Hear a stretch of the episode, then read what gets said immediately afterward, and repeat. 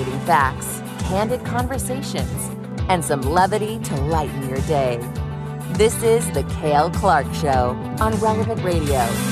Wonderful Wednesday to you. It is so good to be back in the chair, back behind the mic on The Cale Clark Show on Relevant Radio. Hope you guys had a great holiday Extend the mix through the weekend into July the 4th.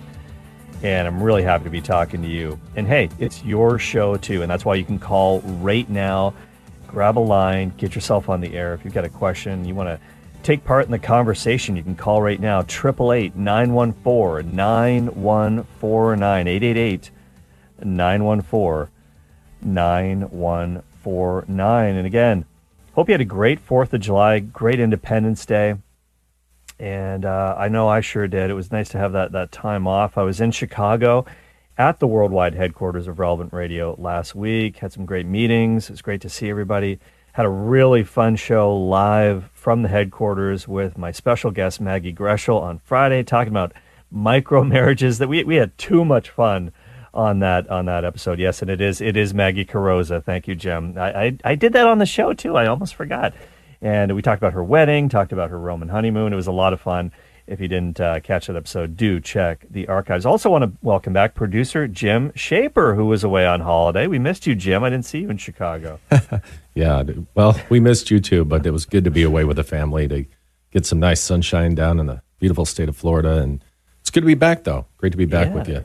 It's great to have you back. Did you have a good fourth? It was great. It was fantastic, Nice. nice, and quiet, and uh, made some uh, my our, our uh, kind of a attempt at a Philly cheesesteak, kind of a cross between Philly cheesesteak sandwiches and uh, um, the Italian the Italian beef here in Chicago. So Oh. yeah, had that. It was fun, and then we, we got to c- catch some fireworks last night too. So it was it was really good. How was yours? Uh, uh, well, you know what? Well, we had Canada Day on on Saturday, which is kind of our national holiday, and um, I was actually on the I was in the airport that day. My my flight got delayed, like so many flights Oh. uh, on this holiday weekend, but um, got back at about midnight, early Sunday morning, and just, yeah, just kind of had a relaxing day yesterday. It was really nice just to just to do that. And a lot of you guys listening right now are probably in the car right now. Maybe you're, you're still on holiday. Maybe you're driving home. About 60 million Americans were on the road. We've got 200 or so radio stations right now all across the United States. You might be listening on the radio in the car. You might be listening on the Relevant Radio app, wherever you are. So glad to have you. 888-914-9149. One of the things that happened, Jim, while I was away over the weekend, I was kind of traveling, didn't really catch wind of this till later huge Marian controversy on social media, on Twitter. Mary went viral. And that's always, it's very often double edged sword. Very often our Catholic Marian beliefs get attacked. That's exactly what happened here. I'm going to get into that. Led to a lot of mudslinging, a lot of conversation, but hopefully a lot of enlightenment as well. It's a great chance to make lemonade out of lemons. We're going to talk to you about what was said, uh, how to respond to it. We'll get to that uh, really, really soon. Maybe you saw that, maybe you didn't, maybe you were busy, but I'll fill you in. Before we get to that, though, I have to, I have to talk to you guys about this. Triple eight nine one four nine one four nine's Cale Clark Show on Relevant Radio. Today's gospel, one one of the most eerie events in the life of Jesus, the exorcism of the Gadarene demoniacs, plural. Now, this is interesting because in Mark's gospel and Luke's gospel, there's only one a demon in the tombs, uh, living in this guy, a legion of demons. Whew, we'll get into that in just a second. But in Matthew's version, which was today's gospel reading from Matthew 8, I get this question a lot. Why are there two demoniacs in Matthew's gospel? Is this a separate incident? Matthew's got two of anything, uh, of everything. I'll, ta- I'll talk to you about that in a second. It's kind of a two for one deal with Matthew, but he, here it's a really brief. He actually cuts down quite a bit of what Mark uh, talks about. Uh, here's Matthew uh, chapter eight, verses twenty-eight to thirty-four. When Jesus came to the territory of the Gadarenes, two demoniacs who were coming from the tombs met him. They were so savage that no one could travel by that road. They cried out, What have you to do with us, Son of God? Have you come here to torment us before the appointed time? Some distance away, a herd of many swine was feeding. The demons pleaded with him, If you drive us out, send us into the herd of swine. And he said to them, Go then. And they came out and entered the swine, and the whole herd rushed down the steep bank into the sea where they were drowned. The swineherds ran away, and when they came to the town, they reported everything, including what had happened to the demoniacs. Thereupon the whole town came out to meet Jesus, and when they saw him, they begged him to leave their district. Okay, that, that is quite an eerie gospel for sure. And I do think that uh, Matthew here is kind of building on Mark's account. And I, I actually don't think there were two demoniacs. I'm going to tell you why that is in just a second. But uh, Matthew used Mark as a source, uh, and, and so did Luke, by the way. I think that uh, Mark was the first gospel written. I went into this a little bit in, in our series on the Gospel Mark on the Faith Explained program, the other show that I host here on Relevant Radio. And I don't want to get into that right now unless you want to ask me a question about it, 888 914 9149. But, but he, here's the point. Um, what, what, actually Matthew does here, he, t- he, takes out even some of the more kind of gory aspects uh, of what uh, Mark talks about in his gospel. For example, uh, in Mark, he talks about this guy who's living in the tombs. He's possessed. He's dormant. He's tormented. Uh, by the way, if you're if you're living in the tombs from a, from a Jewish perspective, that is totally not kosher. It's totally unclean. Um, and, and, the rabbis talked about this all the time. If something passes through a cemetery, it has become unclean.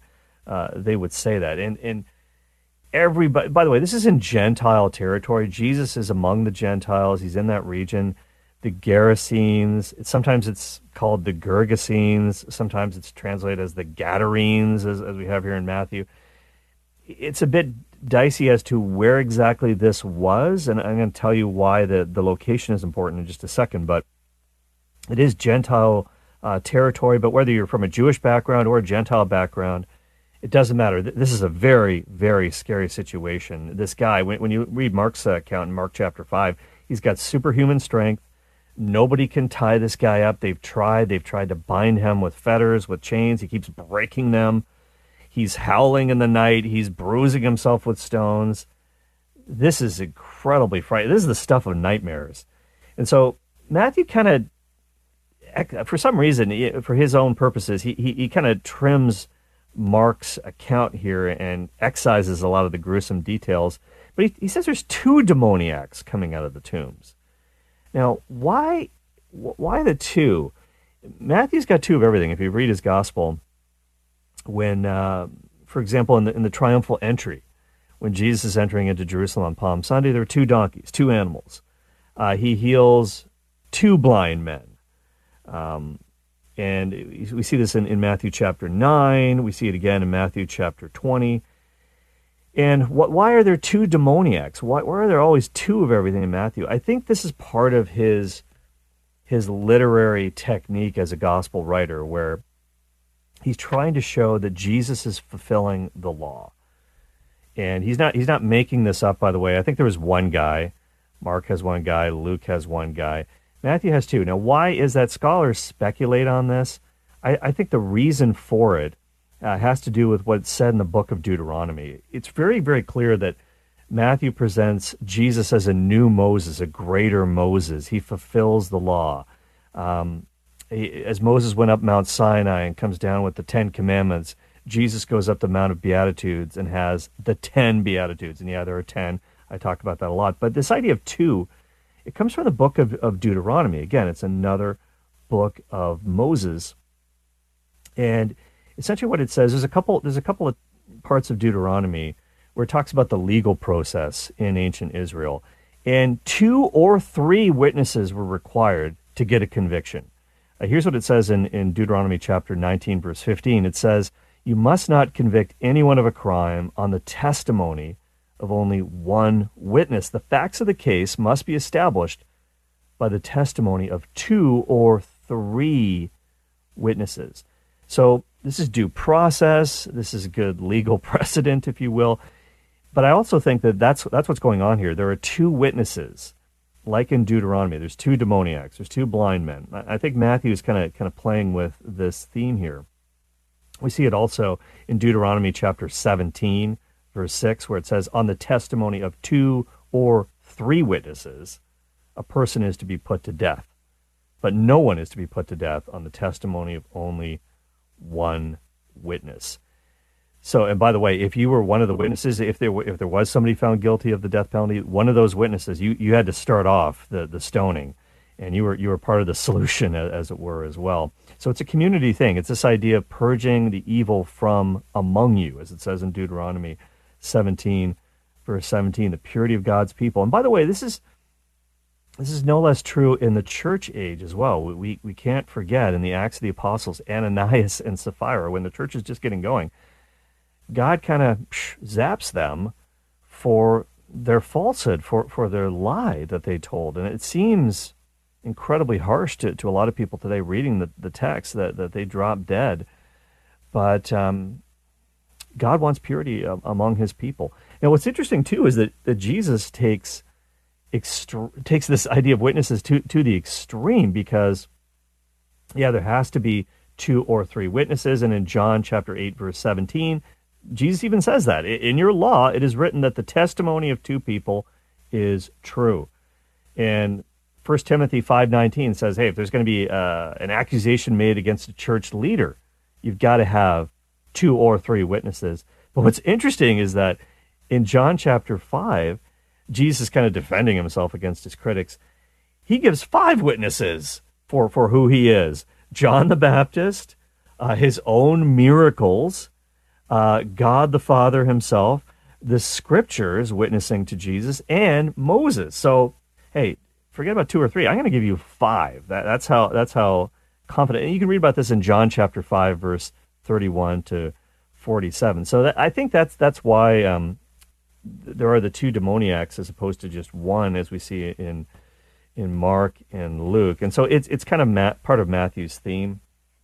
And by the way, that's well within the bounds of you say, well, that's not historical. You can't trust Matthew. No, that was well within the bounds of of how you could write uh, biography, Greco-Roman biography, which is what the Gospels are in the ancient world. But I, I do want to talk real quick about uh, what happened in, in Mark's version with, with this Gerasene demoniac and and why why the region is really important, where this actually took place the Gadarenes, the Gerasenes, what, what difference does it really make? This was a long ways from the water. Okay, this is one of the things that we have to um, we have to make uh, good sense of here. And I wrote this down.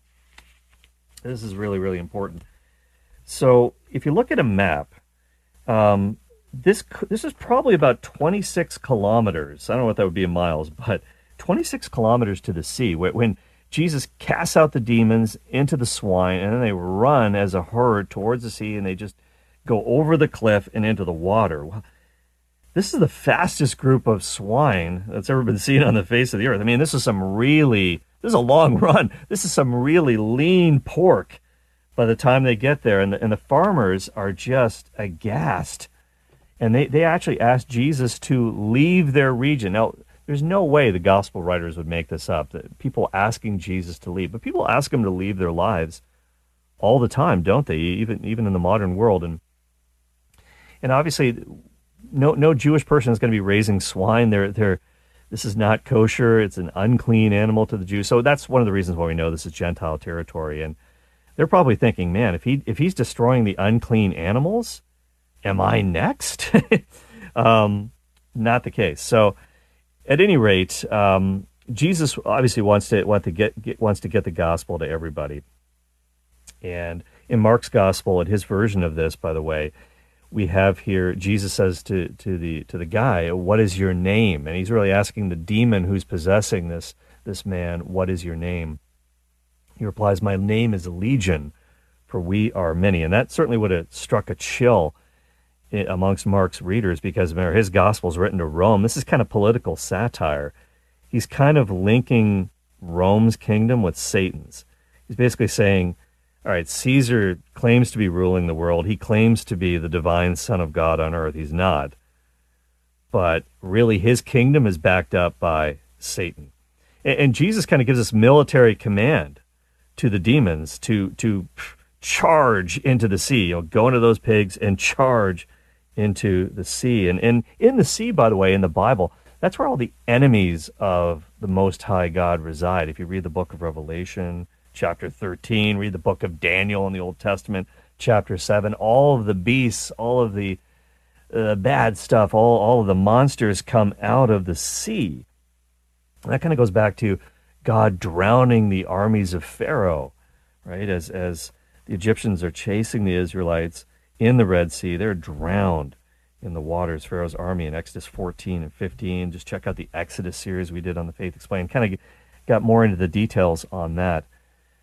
But man, that is a, it, it's a disturbing gospel. But I, I, do think that's why there are two. I think uh, G, uh, Matthew's using this motif from Deuteronomy about the two witnesses um, need to establish credibility, and certainly Jesus is more than offering these two witnesses. He gives five on his authenticity, on his power, on his person. So uh, it was really important to check that out today. But all right, we got to take a quick break here on the Cale Clark Show. I just figured I'd do that one first because once we do the next one, we're, we're probably not going to be able to get to this. I think the phones are going to ring off the hook. Maybe you saw this, maybe you didn't. Huge controversy online about Mary. Whew, on social media. You're going to want to stay tuned for this. 888 914 9149's Cale Clark Show on Relevant Radio. Be right back.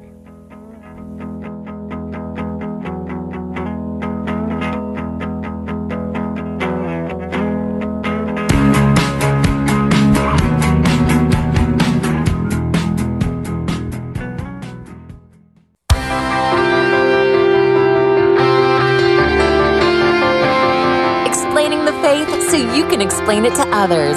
It's the Cale Clark Show on Relevant Radio and the Relevant Radio app. Hey, welcome back. 888 914 9149 is the number to call to talk to me for free. We are live. We are in the moment here on the Cale Clark Show on Relevant Radio. As I promised, Mary went viral over the weekend. This is really having to do with Marian misunderstandings and, quite frankly, outright heresies about her that were flooding social media over the past few days. So going to show you what, what happened. Going to also talk to you about how you can make lemons into lemonade here. This is kind of a teachable moment for everybody. And so I, I, I kind of caught wind of this uh, just through reading a couple of tweets. And again, I was kind of traveling over the weekend, so I, am kind of late to the party on this. But um, let me let me just pull something up here. Uh, Jeremy Christensen, who's actually a lawyer and a convert from Mormonism, uh, wrote a, a, book about this, by the way uh, published by Ignatius Press. Uh, you can follow him on Twitter at tradvat2, the number two. And, and, he just posted Nestorian heretics have entered the chat. And, and then he, he kind of posted a, a, a, tweet.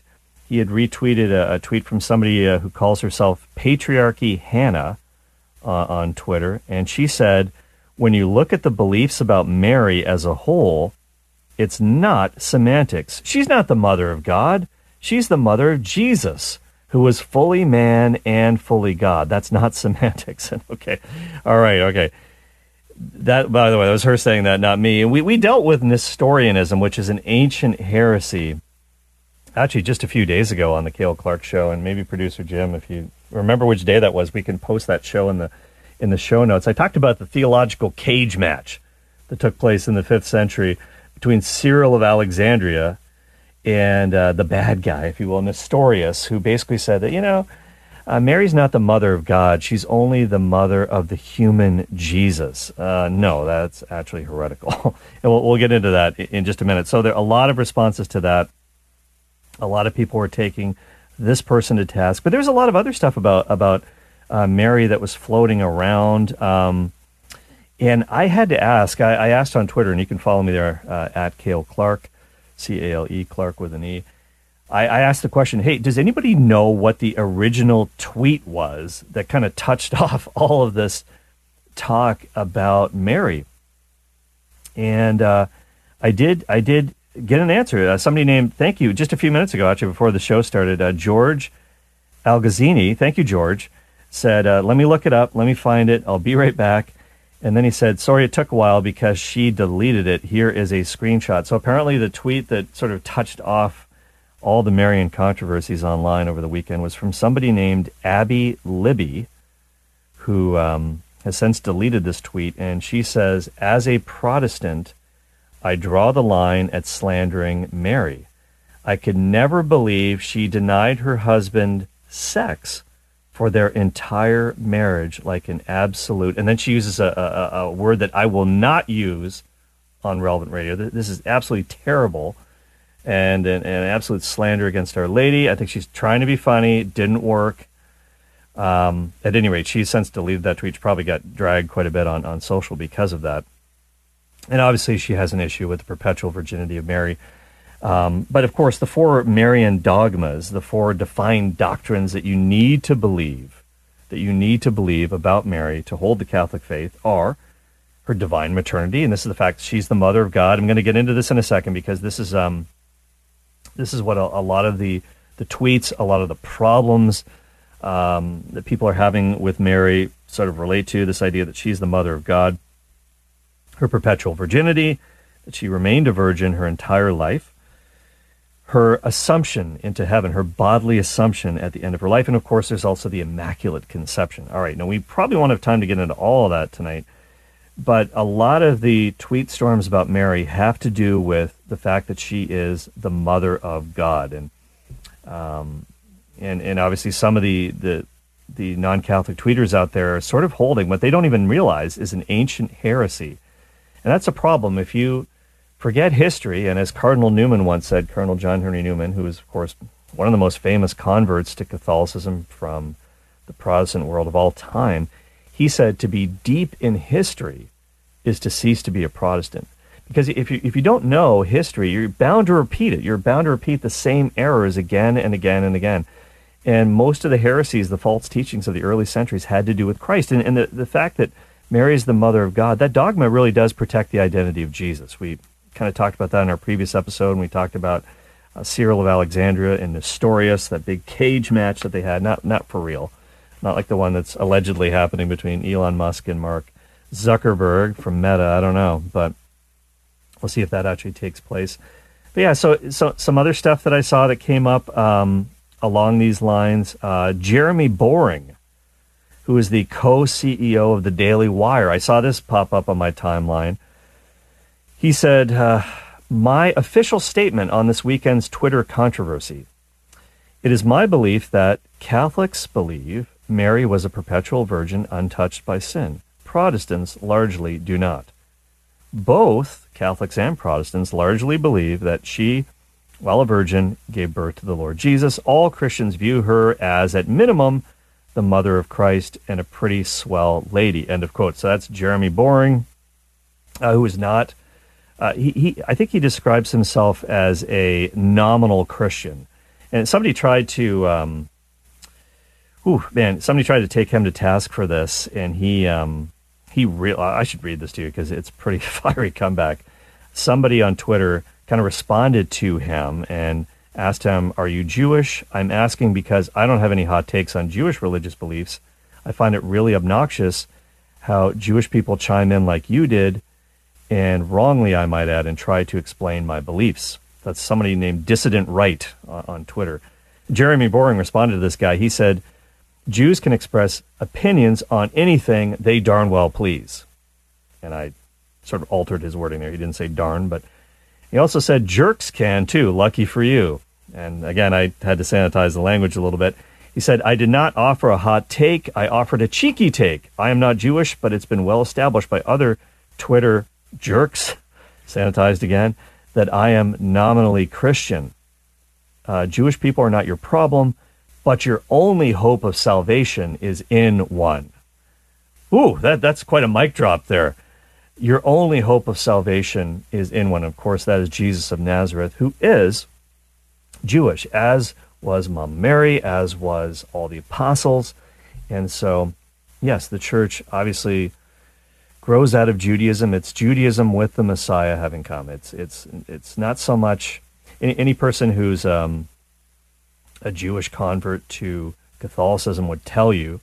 Um, somebody like, for example, Roy Schoeman, who wrote the book Salvation is from the Jews, Honey from the Rock, he, he would always say that, hey, I didn't feel like I found a new religion. I, I just this is the consummation of my, my, my Jewish faith, they would say. It's the Messiah has come, and, and his name is Jesus. So, anyways, um, lots of lots of um, kind of sometimes angry conversation was happening about Mary. Uh, t- really touched off by that one tweet tweet that I that I read, and there's another guy named uh, Ben Zeisloft who apparently used to work for the for the Daily Wire, and he posted a bunch of Marian prayers and he said, I am wondering whether any of my Roman Catholic friends would be willing to denounce any portion of the following prayers. Are these accurate portrayals of how you view Mary, or are these over the top? Sincere question, he writes. And what are the prayers that he, and then he posted a few uh, prayers, such as the Regina Caeli. Queen of Heaven, rejoice, Alleluia, for he whom you did merit to bear, Alleluia, has risen, as he said, Alleluia. Pray for us to God, Alleluia. Rejoice and be glad, O Virgin Mary, Alleluia, for the Lord has risen indeed, Alleluia. And we know that traditionally during the Easter season, uh, instead of saying the Angelus at noon, we say the Regina Caeli, Queen of Heaven, rejoice. And it's kind of a, a way of congratulating Mary on the resurrection of her son from the dead. So, by the way, you're listening to the Cale Clark Show on Relevant Radio, 888 I don't know if you caught any of these Marian controversies on social media. Did you weigh in? Did you respond?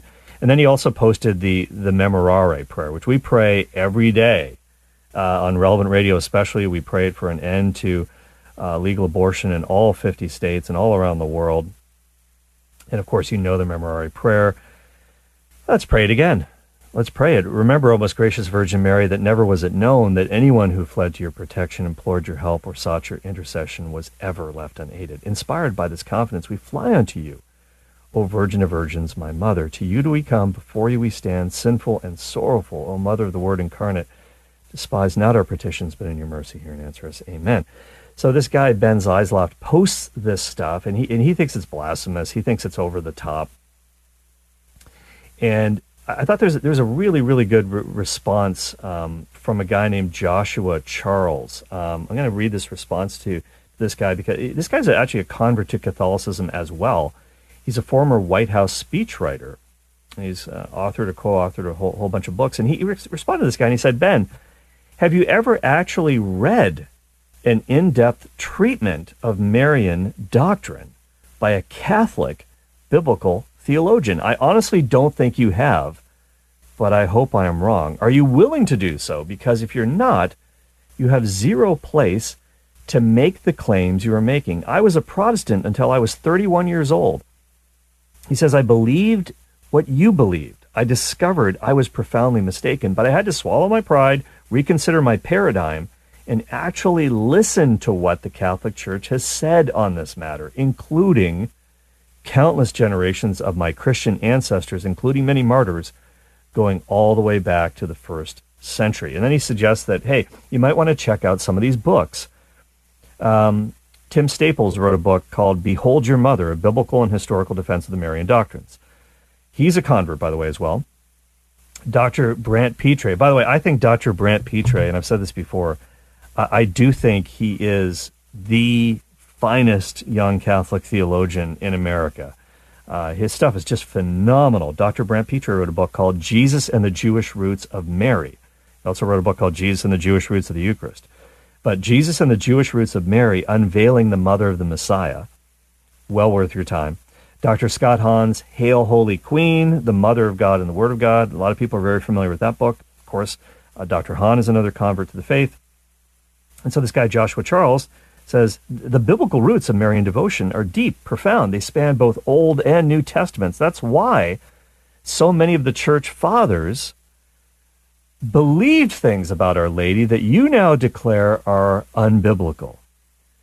The tradition, and of course he's talking about sacred tradition, the tradition that you put in scare quotes, not just air quotes, I like that, but scare quotes, uh, consists mostly of the biblical reflections on the Marian mystery by these very church fathers. And, and so this guy was sort of saying, you know, is this from tradition, quote unquote, or is this in the Bible?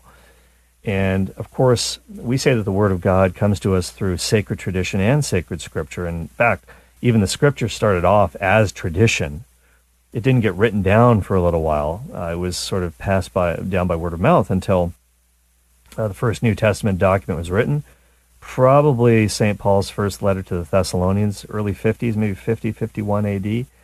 Um, but the church was growing for 20 years before that, right? So how did that happen? Well, through apostolic teaching, through sacred tradition. At any rate, um, Joshua Charles continues on. He says, Hey, when, when certain heretical groups, false teachers came about that contradicted these Marian doctrines, such as Nestorius in the fifth century, the church formalized its doctrine, as it has done countless times, with its authority to bind and loose, to ensure that the mind of the church could be settled. That is the tradition that you put in, in scare quotes. The very same thing happened in Scripture. When a theological controversy arose, the church exercised the authority it had from God to settle the matter. Acts 15, and that's a, you could say it's the very first council ever of the church, the Jerusalem Council, the first Jerusalem Council in about 49 AD. And this is the, the idea that when, when Gentiles convert to the faith, do they need to be circumcised? Do they need to obey the kosher food laws to accept Jesus as Messiah? And the church said, no, they don't. And in Acts 15, it says, It seemed good to us and to the Holy Spirit. So the whole idea is that the Holy Spirit is superintending this process. So Joshua Charles, again, he's kind of in dialogue with this Protestant guy. He's saying, Your congregation, your denomination does not claim, nor does it possess such authority. The biblical church, the Catholic Church, does. Thus, when it has made such a formal decision, this decision becomes part of the tradition. It passes on to future generations. That's a beautiful thing. You know why? Because it means not every generation begins from scratch. They are in living communion with their ancestors in the church Christ promised his protection and guidance to until his return.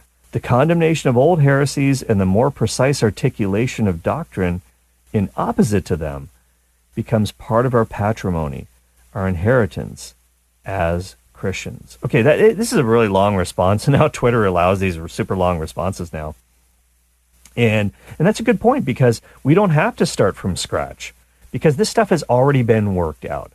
Um, now, the, the fact of the matter is that every every single Christian group has a magisterium of sorts. What's a magisterium? A teaching office. So we can say, you know, in our case, it's it's the Pope and all the bishops around the world in union with him. It's all the the councils of the church. It's all the dogmas of the church that have come before.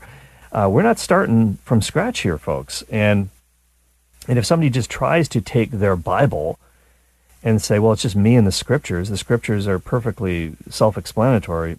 They're not. Uh, even St. Peter says in the Bible, he says, look, when you read Paul's letters, he says some stuff that's sometimes hard for people to understand. And so we, we do need this magisterium. We do need this teaching office. And some of the greatest heretics in the history of the church, talk, talking about people like Nestorius, talking about Arius, the, the worst of all, who said that Jesus wasn't God, essentially. That's why we have the Nicene creeds, what the Nicene, the Council of Nicaea was all about. He basically took a whack of verses from the Bible and kind of cherry picked them and constructed a theology to say, look, if you read these verses, it kind of makes a convincing case that Jesus isn't God. Eh, eh, but you forget you're forgetting about the other verses. You're also forgetting about uh, already established teachings of the church and the magisterium. Uh, Jesus knew that people were going to fight about this stuff. He could foresee it, and that's why he set it up the way they did. Okay, so Joshua Charles continues on. He says, The meaning of Scripture is public, it's intended for the world.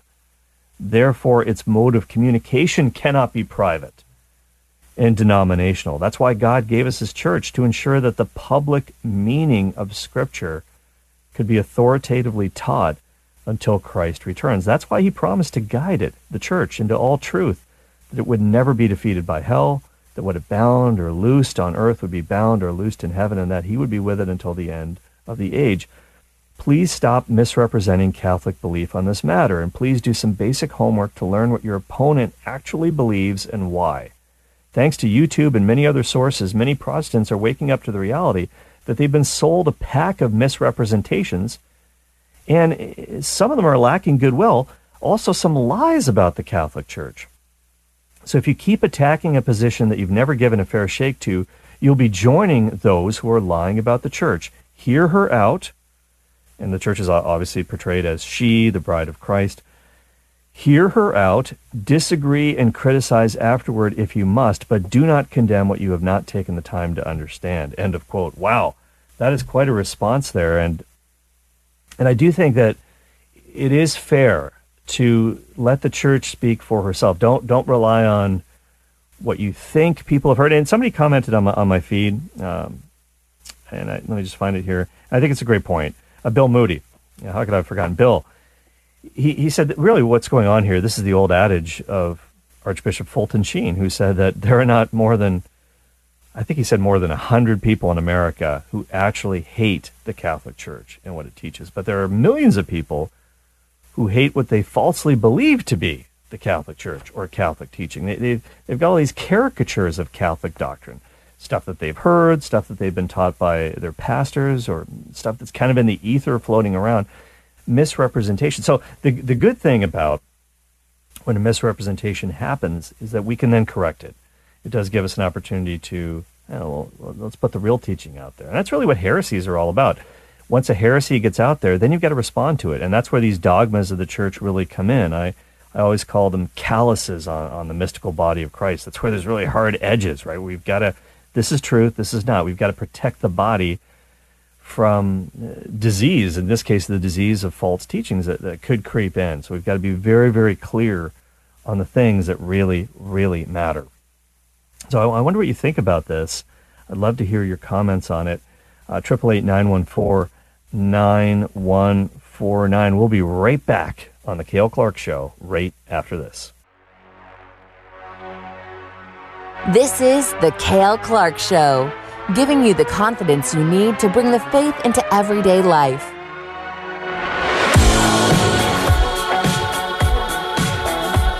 Hey, welcome back. It's the Cale Clark Show on Relevant Radio, 888 914 9149. I'm stoked to be live behind the mic once again after a couple days off. Independence Day. Great holiday. And I picked up a couple books. I tweeted about this as well.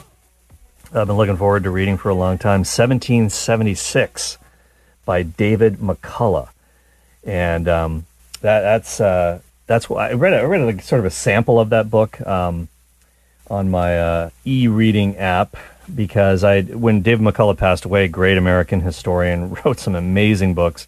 Um, I kind of started to, to, I did a show about him actually, and I first found out about him because I did a little bit on his his work habits. I always find it really interesting how people work, and especially writers, how they how they sort of get into their craft. And he had this writing cabin on his property.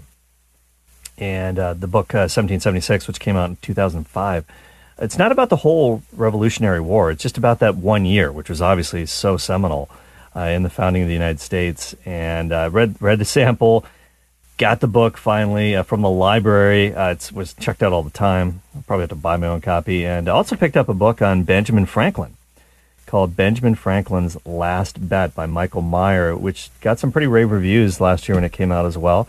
Ben Franklin's pretty amazing too. I, so I'll, I'll talk about this stuff later. It's pretty exciting stuff. And we also have been chatting about these Marian controversies that erupted over the weekend on social media. Uh, Mary went viral. So it's a great opportunity for us to talk about it what we actually believe about Mary as especially the mother of God. That's what a lot of these these tweets and misunderstandings are really all about. People, without even realizing it, a lot of uh, non-Catholic Christians were taking up the heretical position of Nestorius, which I'll explain in just a second. Is, is Barry still on the line there, uh, Jim, or is he? Okay, right, let's, let's go to Barry in Washington D.C. in the nation's capital. Hey, Barry. Uh, Bill, thanks for taking my call. Great show as usual. Oh, Fantastic you, uh, topic. Uh, I've been asked this question many times by a Protestant, and I want to ask you uh, when we say Mary Theotokos, Mary is the mother of God. Mm-hmm. And what does that mean? Yeah, well, it means that, well, actually, you know, Barry, if you want to stay tuned, I'm going to actually explain that because uh, I'll explain it in some detail because I think that that's a great question. What do we mean when we say Mary is the mother of God? So, so I'll answer your question in, in the next couple of minutes. So stay tuned. Thanks for listening. Thanks for your kind words. Uh, just really quickly here, let's go also to Mike in Providence, Rhode Island. Hey, Mike. Hey, great show. Love the show. Love the topic. Um, I wanted to comment about uh, evangelism. Mm. All Christians, whether whether Catholic or Protestant or non-Catholic, uh, or virtually all Christians, believe that it's your part of your calling is to spread the truth mm-hmm. yeah. um, and to allow other people to understand the truth. And when speaking to Protestants or Christians who believe in sola scriptura, meaning mm-hmm. you should only go by the text of the Bible, and obviously the Catholic Church teaches uh, the word of the Bible and also apostolic tradition. Yep. But in uh, reaching mm-hmm. people on the truth of the Catholic per- Church, particularly people who have been taught sola scriptura, mm. show me where it is in the Bible. There is so much in the Bible, and I find that uh, Catholic commentators, sometimes radio hosts, will uh, try to address a concern of a Protestant or someone who believes in sola scriptura mm-hmm. with non biblical explanations which is uh, very often a losing dead end. And they fail at spreading truth and spreading, uh, in evangelizing, basically. Um, because the minute you say, well, according to, and you refer yeah. to yeah. some old book or reading of the Catholic Church, you lose them immediately. And yeah. there's so much in the scripture of the Bible that there's so much material where you can go and you can say, but also uh, the reason for the Catholic teaching is the Bible says this. Yeah, Mike. Mike I, I, I, let me just jump in there, Mike, because you're making some excellent points there. Really, really good points. I, want to respond to them. Very, very good call, Mike in Providence, Rhode Island, and thank you for your kind words about the show. Really appreciate you. You're, you're so right. When you're talking to somebody and, and you heard Mike mention the term sola scriptura. This is the idea of the Bible alone, uh, one of the doctrines of the Reformation. If you're talking to somebody who holds this doctrine, they're not going to care. He's right. He's, he basically said they're not going to care what a church council said in the fifth century necessarily if you can't show it in the Bible. So we got one thing going for us. We have to. We, we always have to remind ourselves of this. Whenever you, you feel yourself losing confidence in this, always remind yourself of this maxim, which is that the Bible is a Catholic book. There's nothing in the Bible that contradicts the scriptures, uh, the faith, and, and, there's there's there's nothing in, in this in the Catholic faith that contradicts the scriptures. I think I kind of messed that up. So there's nothing in the Bible that contradicts the Catholic faith, nothing in the Catholic faith that contradicts the Bible. That's what I that's what I meant to say. But and by the way, Jesus also when he was disputing with people he used this methodology as well of common ground. He started where people were at. When he was talking to the Sadducees, they didn't believe in the resurrection. And when he was talking about, there were some pretty, there were way more clear verses in the Old Testament on resurrection that he could have used, but he didn't use them. He he only used uh, quotes from the book of from the books of Moses, the first five books of the Bible. Why? Because the Sadducees didn't accept some of the other books. They only accepted the Pentateuch, the five books of Moses, uh, a couple other things here and there. So Jesus didn't even bother throwing some scriptures out from, say, Daniel that are fairly clear on resurrection, maybe Job. But he goes he goes straight for a book that he knows that they do accept, and he builds from there. So I think that's always a good strategy. If you're talking to somebody who, who is a Bible believing Christian, they, they take the Word of God seriously. Um, if you can make your argument biblically, that, that helps to It really does help, believe me. And and I've been on both sides of the divide. I I'm a revert to the faith. I spent many years in Protestant ministry, and I I appreciate that that that tack because um, it's in some ways the only way that you're going to get a hearing uh, from some people. And then you know stuff about the church can can come later maybe. But but just to answer also uh, Barry's question in Washington, we talk about Mary as the mother of God, which is one of the one of the doctrines that was in, in question here. Um, yeah, listen, uh, all, all Christians believe that Jesus was born of the Virgin Mary. And Jesus has two natures, by the way. Has divine nature, of course, as God, and he also has a human nature, which he got from Mary at the incarnation. But He is one divine person with two natures. Okay, so Mary didn't give birth to a nature, like as Nestorius wrongly taught, and as some of these uh, folks on Twitter were saying over the weekend. They're basically taking a Nestorian position without even realizing it. He promoted this heresy that Jesus is two persons, really. He said that Mary only gave birth to the human person, the human nature uh, of Jesus, but, but she's not the mother of God. Well, look, if you deny that Mary is the mother of God, you're basically saying that either Jesus isn't God or Jesus is two persons one human, one divine. But he's not. He's one divine person with two natures. Okay, so if it's just you and your Bible, you're going to have a hard time working out all the all the theology precisely. This is why God has given us the church. The Holy Spirit has guided the church to all truth. Continues to do so, but it is in Scripture. There are some verses that you can point to. Um, the visitation in Luke chapter one, Luke one forty three. Elizabeth says to Mary, "You're the mother of my Lord. You say, well, this doesn't prove anything. But if in the New Testament and also in the Old Testament, Lord refers to God. All right. You could also go to Matthew 123. The virgin shall be with child and bear a son, and they shall name him Emmanuel, which means God is with us. And then, of course, we have St. Paul. Here's another one that you can use Galatians chapter 4, verse 4. When the time had fully come, God sent his son, born of a woman. And we could go into a whole bunch of other verses as well on, on, on the divinity of Jesus and how he says and does things that only God can do. And we've done that on the Faith Explained show and other places. But, but the, the early fathers of the church do confirm this in, in, in more explicit language. Ignatius of Antioch, one of my favorite saints of all time, um, martyred in, in, the gladiator fights in the Roman Colosseum. I don't know if Russell Crowe was there, but uh, he wrote this around AD 107 on the way to his death. For our God, Jesus Christ, was conceived by Mary in accord with God's plan.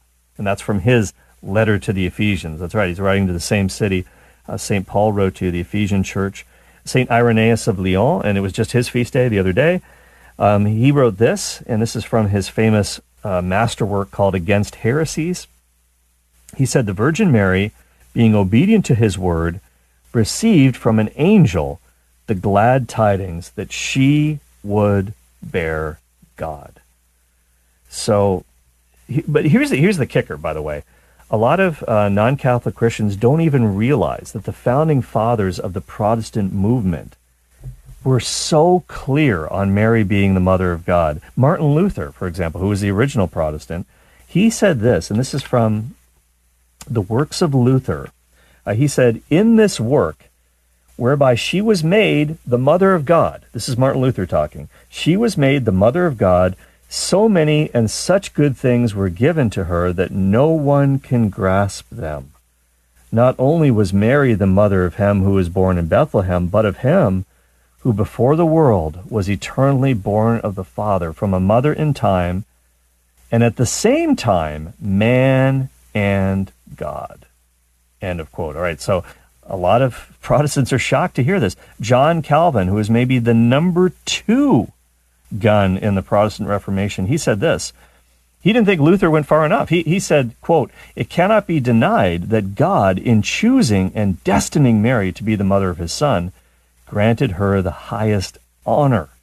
Elizabeth calls Mary Mother of the Lord because of the unity of the person in the two natures of Christ was such that she could have said that the mortal man engendered in the womb of Mary was at the same time the eternal God. End of quote. So that's John Calvin. So Luther and Calvin uh, both note that Mary is the mother of God, and she, she has to be our mother as well. We have, we have to make this very personal. And at some level, the proof of the pudding is in the eating. And so we just as Jesus entrusted Mary to John and said, you know, son, here's your mother, woman, here is your son. And he took her into his home. He actually did that. He took her to Ephesus, according to tradition. But we, we have to kind of metaphorically take Mary into our home as well. And so why not trust her with something? If you're listening uh, today and you're not sure if you buy into any of this, you know, if you've got a prayer problem, ask Mary to intercede for you ask her to pray for you. And that's really what all these Marian prayers are all about. We're asking for her intercession. but she is extremely close to her son. And uh, I know for me, it's hard for me to say no to my mom, and I'm sure, sure it's true for our Lord as well. James says that the prayer of a righteous person is powerful and effective. And so the saints in heaven who've gone before us, they're, they're, they're far holier than we are. If you're asking your friend to pray for you, why not? Why not? You've got nothing to lose. So, hey, we're, we're out of time. I, we've had an incredible uh, first day back after the holiday on the Cale Clark Show. Thank you so much for calling in, everybody. And if you didn't get in, we'll get in tomorrow. Okay, so stay tuned. Training's coming up, followed by the Family Rosary Across America with Father Rocky. Jim Schaefer produced. Patrick Hale, I've your phone calls. Take it away, Michaela. Thank you for listening to my daddy.